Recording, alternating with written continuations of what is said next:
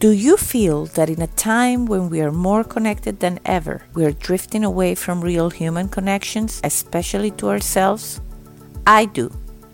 Hi, I'm Leticia Latino, and I want to invite you to join me and my very inspiring guests in exploring ways to reconnect to your essence, to your definite purpose, to what makes you tick.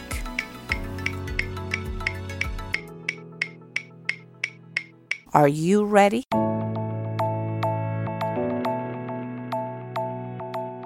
Well, hello there, and welcome to a new episode of Back to Basics. Today, I'm super excited. I have uh, an amazing guest for you, and it's really part of that idea that started with Jane Barron and having a TAP series. I have Marcia Bateson here with me, and I mean, she is an amazing, amazing person, but she also has so much wisdom and experience. She has close to three decades of experience in strategic leadership and managerial roles for corporation and not-profit organizations. She has uh, worked with top organizations, Fortune 50 financial firms. She also advises on strategy, organizational redesign, business, financial solutions. I mean, all major issues and guides toward risk mitigated implementation. She's a former CFO for JP Morgan Partners. I mean, she has an amazing curriculum and I could keep talking. So I'm going to try to cut to the chase, but she also serves on multiple boards, including the Holton Arms School. And uh, she is someone that when I met her and she said that one plus one not necessarily add to two, but it's three or four. And I say, okay, I definitely have to have her on the podcast. Hello, Marcia, and welcome to Back to Basics. Good morning, Leticia. It's great to be with you. Really fun. Well, I am excited. And, uh, you know, because uh, when I decided to do this podcast, I decided because of inspiring conversations I had with people and, and those inspiring conversations uh, were not only about, you know, life and goals and dreams, but also about how, how can you be successful and stay connected to things that make you tick and that you're passionate about while at the same time fulfilling, you know, other uh, life goals and, and dreams that people have. So, of course, when I talk to you, I have to admit you are among one of the few people I met uh, in my we met through professional interaction, but uh, you know I definitely think I gonna learn a lot from you. But you said something on our first conversation about you know we have to do good for the world. We have to make the world a better place, and I love that because we don't have a lot of that of those conversations with that angle. So. Before we jump into your journey, I just want you to briefly say something about that, that approach you have to life. Sure. I think it really comes from um, my family background, but I am uh, a child of a military family. Um, and the United States Air Force gave my, people always say father, but it was really my parents and our entire family, if you will, an, an opportunity to take part in this American dream. So, you know, our whole life, uh, was about serving our family, my father serving our nation, having been given the opportunity for an education, a master's degree, traveling the world, um, moving 64 times in their, oh in my marriage. God. Oh my yeah. God. Well, that's great uh, because this is really how the interview normally starts with your background. So I'm, I'm happy that, you know, it almost brings it full circle really quick. But uh, so you're originally where were you born and where, where, where was? I was born in Paris, France. Oh my um, God! when uh, my parents were stationed over there to um, in 1957 to rebuild Europe after the war. Wow, that's you know that's amazing. And and, and in which um I don't say I don't, this is a what part of the military or, or was your yeah my father was uh, uh, joined the uh, at that what is now the United States Air Force. Okay. Um, at that point, it was a part of the Army. It was the Army Air Corps, I believe, and he joined when he was seventeen.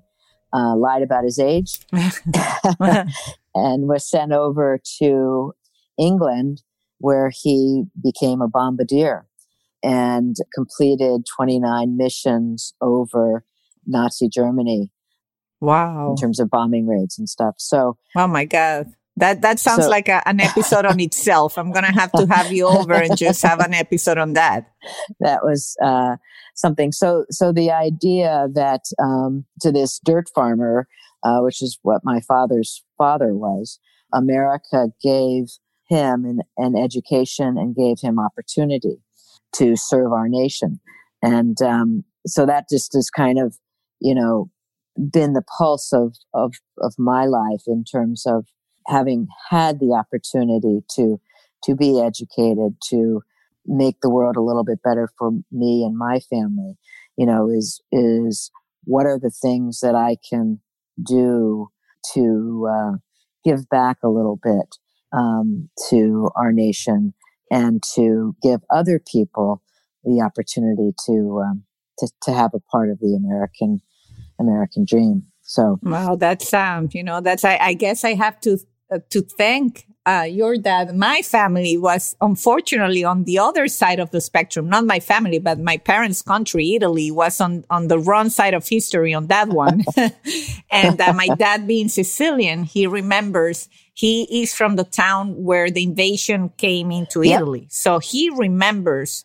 Uh, he was he was born in 1934 so uh-huh. he remembers very well the invasion and, uh, you know, the feeling of, you know, because these are country people that they knew they, their country was on the wrong side of history. So they were so happy, you know, to see the Americans and, you know, the, all the allied forces coming in. And it's just amazing, amazing what, uh, different perspective that gives to you. And, and I think that's why then eventually my dad also left Italy. Like he could not, during that time um, feel you know at home so that, that yeah. that's amazing so now your mom I, I guess mm-hmm. if he joined at 17 at some point, is she American or she's? Uh... no, that's funny. They, they were the same age.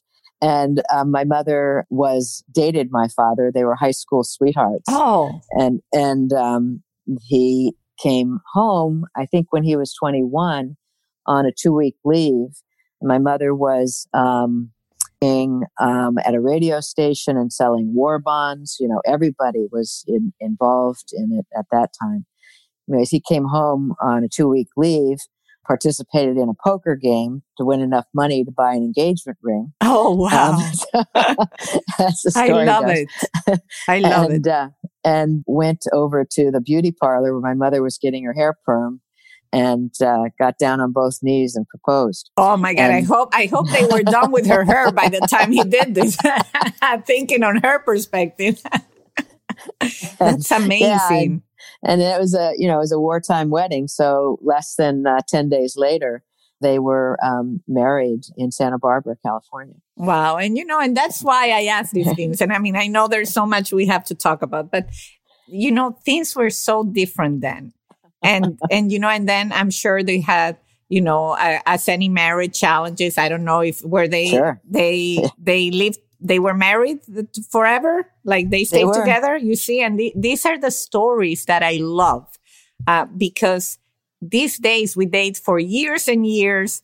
People live together before they get married and then they still we don't make it. And and i think that proves that there's something else. It's not about yeah. you know how well you know each other. It's about how much you commit to the idea. I think of course there's circumstances and other things but in spirit that generation because i have tons of stories like that. My aunt being, she she met the, her husband twice before she married him by power of attorney because he was already in venezuela and she went by ship to venezuela to oh, meet oh, wow. him by the third or fourth time she saw that she had seen him. She was already married to the guy, living in a different country where she didn't know the language, and they were married forever.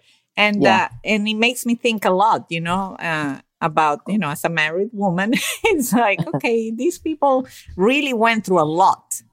I agree. Moving I, 64 times. I mean, I, your mom also sounds like very special person. it's it's really amazing, and I too have thought about you know the difference um, between that generation and, and as I see my now adult children sort of moving into marriage. Um, our daughters was supposed to be married last September, but is now planning, you know, we'll see to be married, um, this September. But I think about, you know, the choices they make and the, I also, I also kind of feel that sometimes today, you know, um, for these young people to have the courage and confidence to make a commitment for a lifelong when the world is so is spinning at, at a you know at a pace we just we can't even believe we can't get a grounding on it sometimes. But you know then you sort of think about it and as you say you know the the experience uh, that my parents had or your aunt or your parents had you know, as young people the world was was equally as confounding you know, yeah. not more so. So it's not i don't know what the ingredient is but yeah. um no me neither. That's why i always ask. I'm like do you know it? Share it with me. But in any case so it sounds like you move a lot around as a young woman. We did. We did. Um we moved a great deal and um i was actually so paris france fair amount of time in the washington dc area as my father worked at the defense department the pentagon and then the white house and and then um i think a a seminal experience for me was when uh, we were uh, transferred in 1968 to Hickam Air Force Base in Honolulu, Hawaii. It's it's oh, directly wow. ad- adjacent to Pearl Harbor. That um, was, of course, the height of the Vietnam War, and that's why we were being transferred over there so that um, my father could take care of the communications, telecommunications for the um, for the armed services. But there's, uh, that was an opportunity for me as a 11 year old white girl to go into a community um, in Hawaii, which is, you know, a melting pot or poly pot of all different races, ethnics, you know, Hawaiian, uh, sort of Caucasian, Asian, Japanese, Chinese, Korean, Portuguese, uh, Italian, Brazilian, German. And at that point, I wanted to participate in this sort of May Day parade that they, you know, sort of a dance and singing festival. And in order to be able to, to, to be in the, in the show, you had to be part Hawaiian. And so I was discriminated against um, because uh, because I was uh, Caucasian. Hmm. That was a I didn't know it at the time, but that was a teeny little instance of under of beginning to feel what it's like to be on the outside and mm-hmm. and not in, not entitled to to all of the inside things. Wow. Yeah, things you take for granted, right? Yeah, really you know that that was an absolute seminal experience as I look back on it now. I think the other thing that moving around does for young people is that um, you know when you're 11, what do you need to sort of get through the days? Well, you need food and oxygen, but you need friends. You know, mm-hmm. you need a friend. Yeah, yes, you need a friend to you know. So I think you get better or you get some experience at sort of seeing the community, seeing your classroom, your grade, whatever in the school, and observing and sort of figuring out how you can how you can fit how you can make a friend. That's such an important point. You know, my husband is Dutch and his family moved a lot, not so much as yours, but as you know, as adults, I have I was I went to the same high school for 17 years. I live in the same home for 22 like my parents once they settled they you know they created like very stable environment. And he came from something very different. Like he lived in he went to venezuela when he was 15 and in my same city he moved like eight times. So i say you have moved more times around my own city than me. And he told me once something that resonated that goes along what you're saying. He's like I say, you don't have like long life friends. Like he, ha- he has people he's known for a long time, but not those friends that you can talk to after five years have passed and it feels like, you know, you, uh-huh. you saw each other yesterday. And he said, well, I moved so much that I learned that maybe wasn't that savvy to invest in friendships uh-huh. because that was a lost investment because then I was going to move and then, and then that's it, you know, and that was an approach that I had never thought of. I can see it. And sometimes I you know, I, I just feel sad that there's really people that have to, oh, you find a friend and now you have to move again and then you have to start all over again. Yeah. I'm familiar with it. And it's a, I think it's a little bit of a survival technique because, you know, moving to a place, you know, for two years, people at my kids at my school were totally attuned to the fact that the military kid was going to come in and in a year or two or three, she or he would be gone because their family would be transferred. So I think it's a little bit of a survival technique that, that you do for yourself to protect yourself. You yes, know? yes, yes, uh, absolutely. Yeah. And that, that's the perspective you're talking about, like how you different experiences bring different, ex, you know, perspectives to the same thing. Yeah. And, uh, exactly. And, and so, wow. Uh, but you, you did uh, re- I'm sure you retain some of those friendships because I just can yeah. see you being the, the relationship person. I think that's, um, I agree with that. And, you know, I think it goes back a little bit to something my, my mother uh, said to me when I was uh, 13 and we were, we were moved, we were leaving Hawaii after two and a half years to return to Washington, D.C. And I s- said, you know, mom, I, you know, I like it so much here. I get to go to school barefoot. I get to go surfing after, mm-hmm. after yeah. school every day. I've got, I do have really nice friends and, you know, Hawaii is, uh, you know, very, very, you know, it's, it's a, it's a, it's a more soulful, heartful community. Um, and, uh, I said, I really don't want to go. Maybe I could stay here and go to school and you and everybody else could move back. And she said, well, you know, Marcy, I have found moving around a lot that friends or people are a little bit like waves on a beach, you know, sort of they come in and part of your life, you're, you're with them a lot, you know, for, for reasons because you're in the same city or something. And then they kind of recede. But then, you know, lo and behold, they, you know, you, you, you're transferred to the same place. You end up in the same circle, uh, again. And, and that, and that really happened. So when I so we left Hawaii and then I went back to Washington and then I went to Vassar.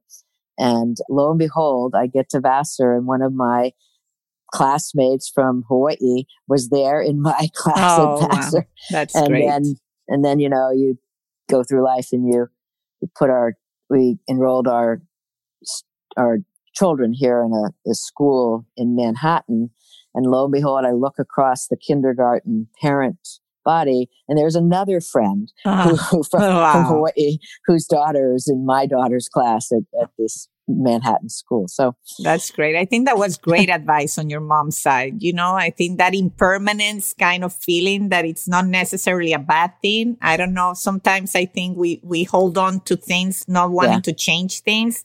And maybe that's not a great approach. And I love that, that advice that you're, I'm going to steal that one because I, I, I, think it's, it's true. It's a great uh, analogy. Definitely. And, uh, and so, well, and so you went to, to Vassar, which obviously is, is, is, a great school. Did you dream about being something like, was there something already you were passionate about those years, uh, that, that yeah. you visualize as growing up? You know, I, I have to say uh, this is this is the sort of the not romantic part. But what I was intent upon doing at Vassar was creating options for myself. Um, you know, when when I was growing up, there were four of us on a military salary, so you know, money was always tight, and and um, my parents were were of a value set that they didn't want to ask for financial aid for private school or anything like that, although we all went to private school. So when I was at Vassar, you know, I thought to myself, what am I, how can I, you know, have this education to position myself to be able to get a good job and, and, you know, and make enough money so that I can have a more of a comfortable life and not, not so sort of hard scrabble. You know, so that was, you know, that was, that was absolutely real. I didn't know that I was going to be interested in banking and finance. But when I got out, it seemed like all the banks wanted women who, you know, to work for them who looked like either their sister, their wife, or their mother. Um, so, um, so you know that that's what put me into working. You know, being accepted to the training program, J.P. Morgan, and and working there for uh, for a while. It wasn't a you know my my daughter is becoming a veterinarian, And, um, you know, that has been her life dream. It is her passion. Frankly, I think it's all she, she could do because you know, she just had to do it. At that point in life, my goal was to be able to get a job, to make enough money to, to not have to worry about it. Yeah, well, but uh, you know, I think I told I, I said this also on Jane's episode when I had the chat with her, and I think it's, it resonates with people listening to the podcast because, you know, we sometimes think that we have to visualize the full journey and what we're gonna be, and this is, you know, and project, and especially as a mom, I try to be very aware of that. Like, I don't want to put something in their plate when they say, "Oh." Some parents say you're going to be this and you're going to be that. And, and so they plant yeah. that seed and then the kids don't feel that, that their life is flexible enough to change. And I love the fact that you're kind of aware that, yeah, I got into that because it was kind of, you know, it was not the non-romantic approach, as you say. It's like, I wanted a job, I wanted, but you know what you wanted and then how you got there was not the defining factor. And then you could adapt to other things through life. Yeah. As I, as I know, because I know a little bit of what you did later, but I think that's great. That's great that, that you were not committed or married to one vision because then that's where people have problems switching or, or pivoting into something that maybe they're more passionate about. Yeah, I, I, I agree with that. I, I, do. And I was talking this morning with, with, uh, somebody at the school that I'm on the board of Holton Arms and we are pushing, we are infusing into every nook and cranny of the school you know, diversity, equity, inclusion. And we were not to go down that path too much, but we were, what we were saying is the hardest part about starting is just starting. Yeah, absolutely. I totally agree with that. Yeah.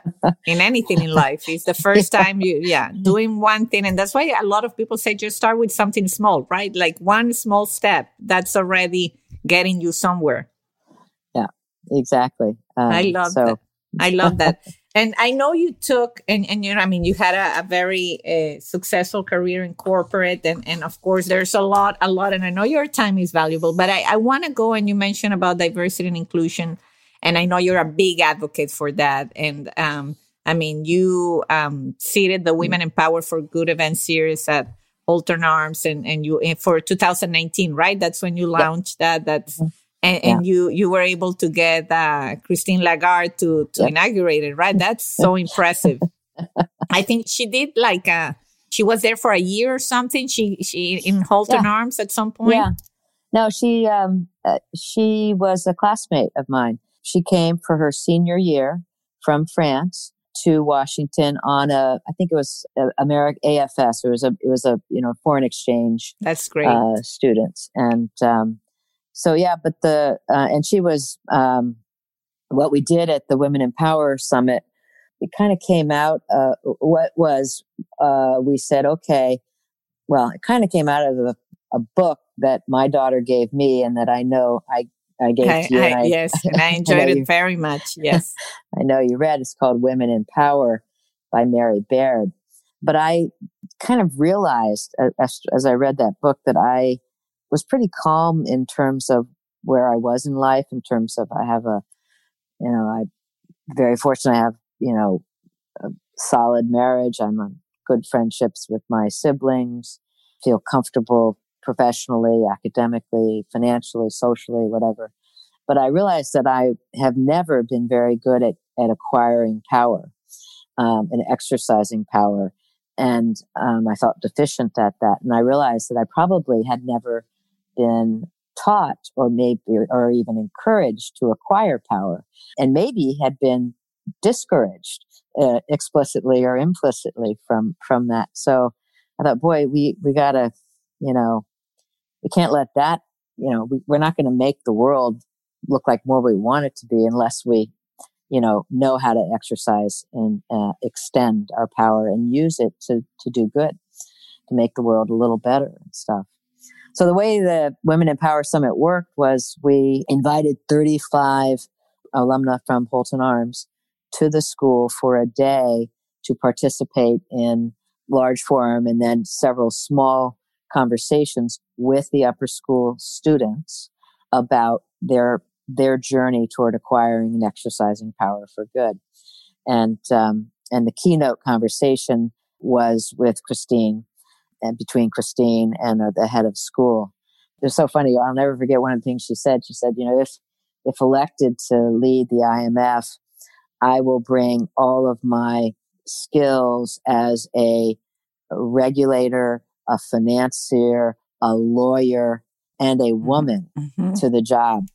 And um, it was so interesting that she just brought that right into the into the conversation. yeah, I, I love it, and it takes courage because sometimes I totally resonate with what you're saying, and uh, being in a in an industry that is male dominated has been male dominated forever and, and so there's a balance there where you know you're liked and i and I, in, a, in the book i co-wrote i wrote something that i realized is not about being one of the boys it's about being part of the team so mm-hmm. for for a long time i s- uh, strive to become part of the teams to be seen to to make them forget that i'm a woman yeah. and it took me a long and uh, you know to the point where they forgot sometimes to, to, to, to, strange situations they forgot that i was a woman. But um, always in good spirits. And uh, but i'm with you in the sense that i always felt that i still had like i don't know it's not in the word is not inferior. And in one of the for the research i was doing for this interview i read one of your bios. I don't know if it was put when you receive a, an award uh, there at Holton Arms, you were recognized. And, and I read something that says she was never asked to get coffee and yet she was never asked to lead the, disc- the, the decision discussion. and I think that point is so interesting that I wanted to ask you about that and how that feel and that thought, because it's a very powerful thought.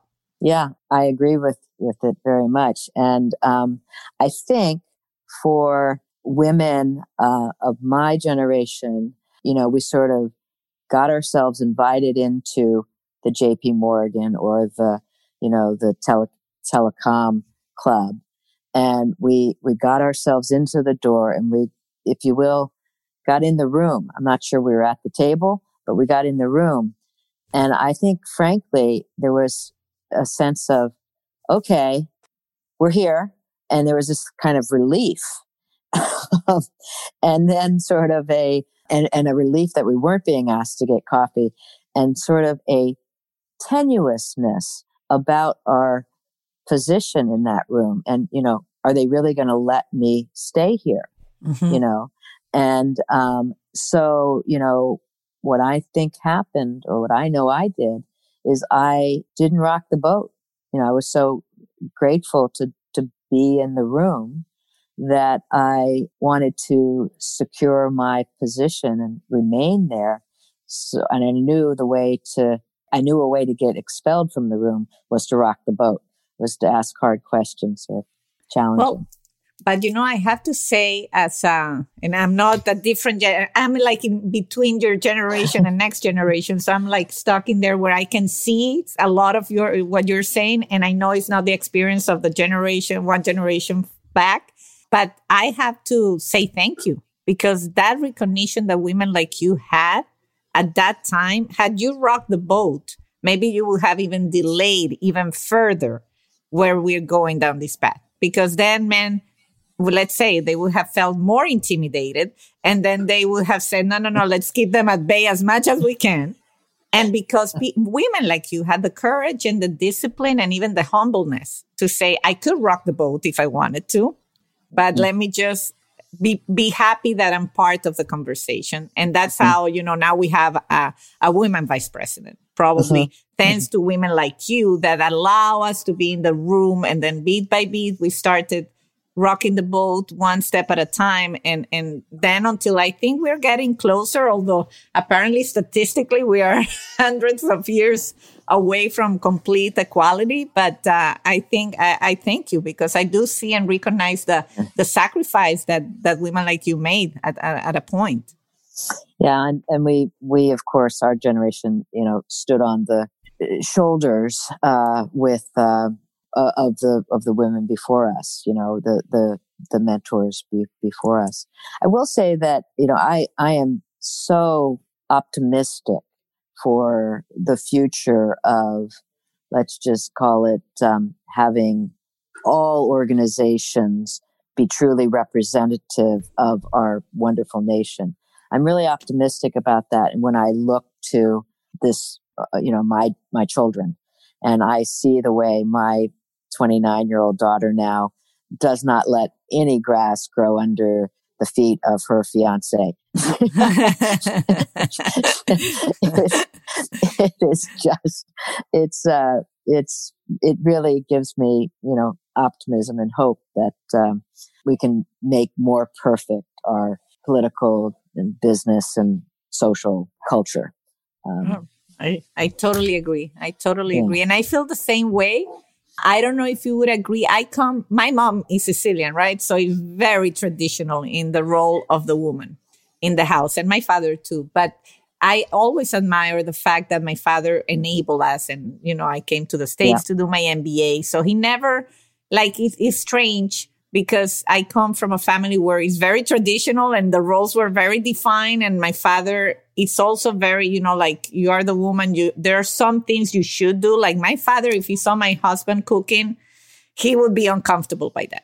You know, it's not like he would, it's like he struggles because he's also sandwiched in those mentalities where this is what it should be. And now this is what it is. So I know sometimes he struggles with how we, you know, are living but at the same time, I'm also grateful that A, he empowered me and empowered me and my sister to be, uh, to reach our full potential. So he overcame those, those, um, uh, judgment societal, uh, labels. But also I have to say, I'm very grateful for the example my mother gave me because I'm at home and when I do those womanly things, I do it because I want to. And I, mm-hmm. I, I love to cook for my family. I love, I clean my house. I kind of do those things that my mom taught me and I don't take it as a lesser thing. I take it as, you know, yes, in the world of the woman, we are nurturers. And I see that as part of nurturing my family. That's, that's so well said. And I, I completely agree, you know, and the lessons and the examples that each of our parents, you know, gave to us. You know, I mean, your mother, my mother as well, took uh, joy and pride in nurturing her family and creating a environment that was safe and calm. Yeah, you know, yeah, and and also because my fear as a woman is I really feel we have the nurturing chip that men don't have. Absolutely. So in our struggle for equality, you know, my fear is that we also forget that, and like we try uh-huh. to to we try to be equal at one level, but then we completely disregard that yeah. other level that you know men are not striving to be equal or or they don't even have the chip they're not wired for those things and yeah. so my biggest fear in my own life it's like i don't want to forget that i do have certain things that came with being a woman that make the difference in the family you know and then I, I went to catholic school and i remember one of the you know, the, the, the nuns that led, you know, many years ago. The, she's a saint, Santa Teresa of Avila. She said the woman is the heart of the family. And mm-hmm. I really mm-hmm. see it like that. I, I think yeah. in our wiring, we have something extra. So. Absolutely. I know what you mean about in the striving to be, to, to realize your dream, to get the promotion, to run the company, whatever. You know, are you going to lose your essence, the heart of what it is to be a woman? I remember driving down a street in Chicago one day and I saw this woman, must have been the 80s. She was dressed perfectly, high heels, nylons, the suit. She was carrying a little briefcase and she stepped across and across and, and she spoke, she, she strode very purposefully and, and in a way, well, it was, to me, it appeared brittle. And I thought to myself, am I becoming that woman? Mm-hmm. I, you know, I, I cannot become that. Mm-hmm. I, I'm scared. yeah, yeah, exactly. And thank you for that. That's for me. So I always say I come across like a feminist, like I push diversity and I push all those things, but I can yeah. also don't want to forget. And I try for other women not to forget that we also have a special calling and the family and the home and creating a warm home for for our families i think in in a big way it's it's it's our job also our responsibility i i i entirely agree and and it's you know and it's fun one of the things that i wonder about is can we if you will, um, and it's one of the reasons I'm so intrigued by by the work that Jane is doing on the acceleration project TAP. As we move further and further into the workforce, can we bring to the business community, the economy, the political system, can we bring to that our collaborative, nurturing uh, approach? And can it eclipse the sort of win at all cost kind of uh, zero sum game that you might say is a male exists and dominates in the male business world? Can we bring all that we are as women into the workforce and change the composition, if you will, at the at the molecular level, um, or, or change the, the the way, if you will, business is done. Yeah, I think so. I, I really think so. That's why, and I think it's perfect that, that you mentioned Jane and the acceleration program because that's part of why I wanted to get involved thanks your, to your invitation to join and, and, and try to, to take, you know, the program to more places and, her, and help more uh, underserved small businesses. Uh, because I do think that uh, she's onto something and uh, the, yeah. the, the, you know, there's qualities in that program that really bring up a lot of those uh, nurturing things that you that you were mentioning. So uh, why don't you th- share anything you want about the acceleration program yeah. and the work? I know you're passionate about that too. Yeah, no, I I think it's uh, it's great. I'm going to kind of preface it by saying that by drawing a distinction, I've been on the board of a of a very prestigious not for profit here in in New York. It's 100 years old. It's uh, dominated by white men in the in the construction and the uh, engineering and real estate trade. And i've been sitting on the executive committee of that board for i don't know 4 or 5 years.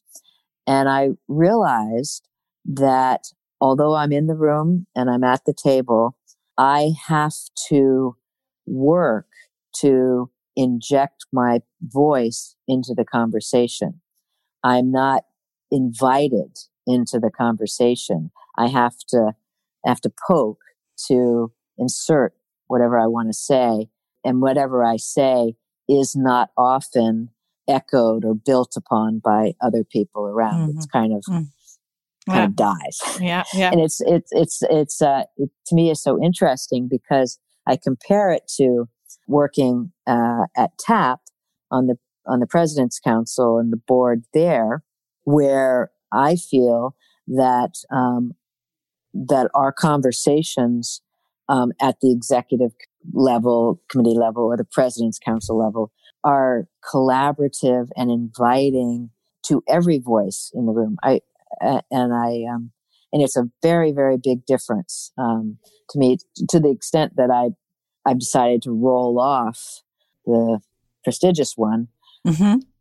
You know, and put more energy and time and thinking into, you know, to TAP and Holton Arms and, and others where, where there's an invitation to, to, to participate and engage. Yeah, I, that's powerful. I think when we realize what we can achieve to when you work with people that you like, that you enjoy, that have similar mindset, it's so invigorating and you know you can achieve way more and than when you as you say, you're yeah, you're sitting at the table, but is this enough? And and that's my whole thing with with the you know the diversity process that we're living as a vendor. I'm a vendor to big big companies uh, such as Ericsson and T-Mobile, and I mean, and and I'm afraid that we are so early on in the, yeah, we want diversity, but they just want it in paper. Like they want more diverse companies to be registered, but then do they really want those diverse companies to be the one executing the work? And I don't think we are there yet. And it's, yeah and and I feel I, I know what you're saying because it's almost like they invited you to the party, but then you know it's like you don't get a drink or you you're like on your own and see what. Okay, you're here. See what you want to do. okay, check that box. see yeah. you later. yeah. So you know, but that's kind of the um, and yet you know, women do have the collaborative, nurturing. You know, let's all rise up you know, sort of gene. You know, let's all go up together. I really think we, we do. And I do feel that, that that skill or that trait is in demand by our nation and our planet more than any time, uh, maybe since World War II. I'm not sure. Anyway, so can we inject ourselves, our whole selves into, into these, you know, into these platforms? I, I don't I don't think we have any choice but to try because yeah, and know. it's exciting to try, right? Yeah, and uh, you know, giving half of yourself to an organization, or because that's all they want, or that's all you're you feel comfortable giving, you feel safe giving. You know, at my age, it's just not satisfying at all to Oh, and that's great. I, I, think I think it's inspiring. It's inspiring the work that you're doing, and uh, and uh, you know I think you're already making a difference, at least for what I've seen in TAP, uh, mm-hmm. into bringing people together and and creating something that can be special and that can really make a difference. And in in my case, I I welcome the invitation because, like you, I I feel like I've been fortunate. and I'm doing a lot and I'm still trying to to grow my company to to where it needs to be, but I feel I can help more. Like even whatever I do, I help. I try to mentor young women and all that, but I think, wow, there's probably more that I could be doing and and this is like a great platform that, you know, yeah. does exactly that and puts a lot of uh, powerful components like consultants, people that are volunteering. And we talk about it with Jane. We put the word out there because I think there's other people out there that have that same feeling yeah. that, you know, I could, I could be doing more, but they don't know where to go or who to ask. And I think just by uh, augmenting, you know, the mission and the program to, you know, and outreaching, I think that's already very valuable. Yeah, I, I, you know, and, and the way, you know, kind of, you know, solve two problems at once. You know, once there's this problem of retail, small business, women owned, minority owned businesses were struggling, you know, with the internet sort of coming at them. So that's a problem. How do you help that? How do you help them? And yet small businesses are, of course, the lifeblood of our communities. And then on the other hand, there's all these women, uh, if you will, who have had the benefit of, of being trained you know, at the top MBA schools or trained by American Express or, or BCG or McKinsey or JP Morgan or however, you know, all of that talent and sort of looking, you know, and having stepped off of that for whatever reason to raise a family, to um, just, they got tired of, of the soul crushing banker life or whatever, you know, and, and yet they have all this experience and perspective and talent how can we what what's a platform that i that we can create to um, give them an opportunity to to exercise their their skills? You know and bringing the two together you know the consultants you know engaging with the small business owners wow i mean that's to me that's just kind of magic that jane was able to to launch that and you know now to see it growing you know to california and hopefully to Florida and Pennsylvania, Pittsburgh, etc. It's it it's really genius that she that she did that. Yeah. I totally agree. Totally agree. And um, I'm looking forward 2021 and what you know the the the the businesses it will help. And it's definitely a time where it's very needed given the circumstances. So we'll see. Yeah. Yeah. And so, Marcia, I always end with two things. One is I, I give you an open microphone to, to, you know, say anything about any other projects, any other things. I know now your, your daughter is getting married. So that's exciting in, in itself. It's anything else professionally or personally that you want to share on, of all the good work you do also on the boards of, of the schools. Yeah. I, um, feel I am so worried about our nation at this moment that I wish to uh, get through the the next 13 days. I do wish to, with a new administration, a new year, a new newer awareness, to um, come together and build back our country, our nation, and do it better and do it more with more fairness, with more equity, with more kindness. And, you know, I'm kind of searching around for a way to be involved in that. Um, so Great. if you have Great. any ideas, I, I, I really am sort of trying to figure out how I can, how I can participate in the, in the rebuilding of a better Well, America. We will be lucky. And just for, for perspective, we're taping these just uh, two days after what happened in our capital. So we, we at the very beginning offline, we were just sharing those thoughts. By the time, hopefully, that this interview will air, we will have a, a new president and, and, you know, just to get our country, uh, in a, to a kinder spot. I think regardless of which side you're in, I think just the country needs more kindness and we need to just start loving each other and, uh, and yes, and and I totally see how someone like you would make such a difference, Marcia, because uh, yeah, you don't have that many people, as I say, you don't have that many people with your background, with your track record, with your professional experience, with your worldview that is thinking kindness, that is thinking those those kind of words, and and I definitely think that's the shift we need to make a difference because the more people start using those words, I think the re- Mm. the more the ripple effect we create and, and people start coming to terms that yes, it's not all about the money. It's not about all the success. It's not about any of that. And, uh, so I think this is a perfect time for that. Yeah. And, Wow. and, and with what you said, it kind of says always my last question, but it's uh, like, what makes you tick? I think it, it- all the conversation that we've had uh, has guided us to, to service, you know, but is there anything when you feel down or when you feel a little bit sad, when you feel disconnected, is there any ritual things you do or places you go and you say, yes, this is, this is me. I'm home. Yeah, I, I was thinking about that. Yes, um, I take a walk with a friend Okay. and and have and you know I get some exercise, but I I find that a conversation with a friend, just like the one we've just had, um, I find it, and I'm I'm choosing this word very carefully. I find that those conversations are fortifying. They nourish me and make me stronger, healthier, better, more empath- em- empathetic. But I do find them fortifying.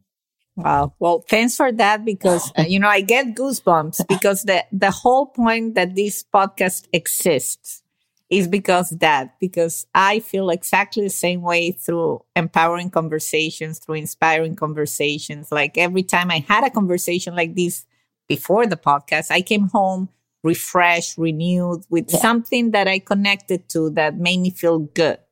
And, and that's, that's really how I started this whole thing. And, So- and- yeah, yeah, yeah. And sometimes I, because I'm so, such a social person, right? That people joke with me because I have so many friends. And so sometimes my husband's like, you have too many friends. And, and, and is it because you cannot be alone? And I say, I'm extremely happy when I'm alone. I can, I can, you know, be alone. I took a month when I quit my job. At, well, when I was laid off, rather in 2001, I left six months to France on my own, nobody with me, just me and myself. And I enjoyed it very much. So I can be with myself, but I say it's not about if I can be with myself. It's about what fortifies me, the word you said, what inspires me. And I have to say, talking to people and being social and, and powerful conversations do that for me.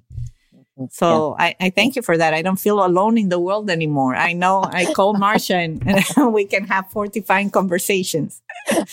I look forward to the next one. I really do. Well, Letitia, thank this has you. been so great. Thank you so very much for Thank the, you so much for all you do, for sharing your thoughts. And I'm sure the audience really enjoyed these. Uh, all the notes from the work Marcia is involved with, uh, it will be in the show notes. So make sure to check it out. And uh, thank you. And until the next episode of Back to Basics. Bye bye.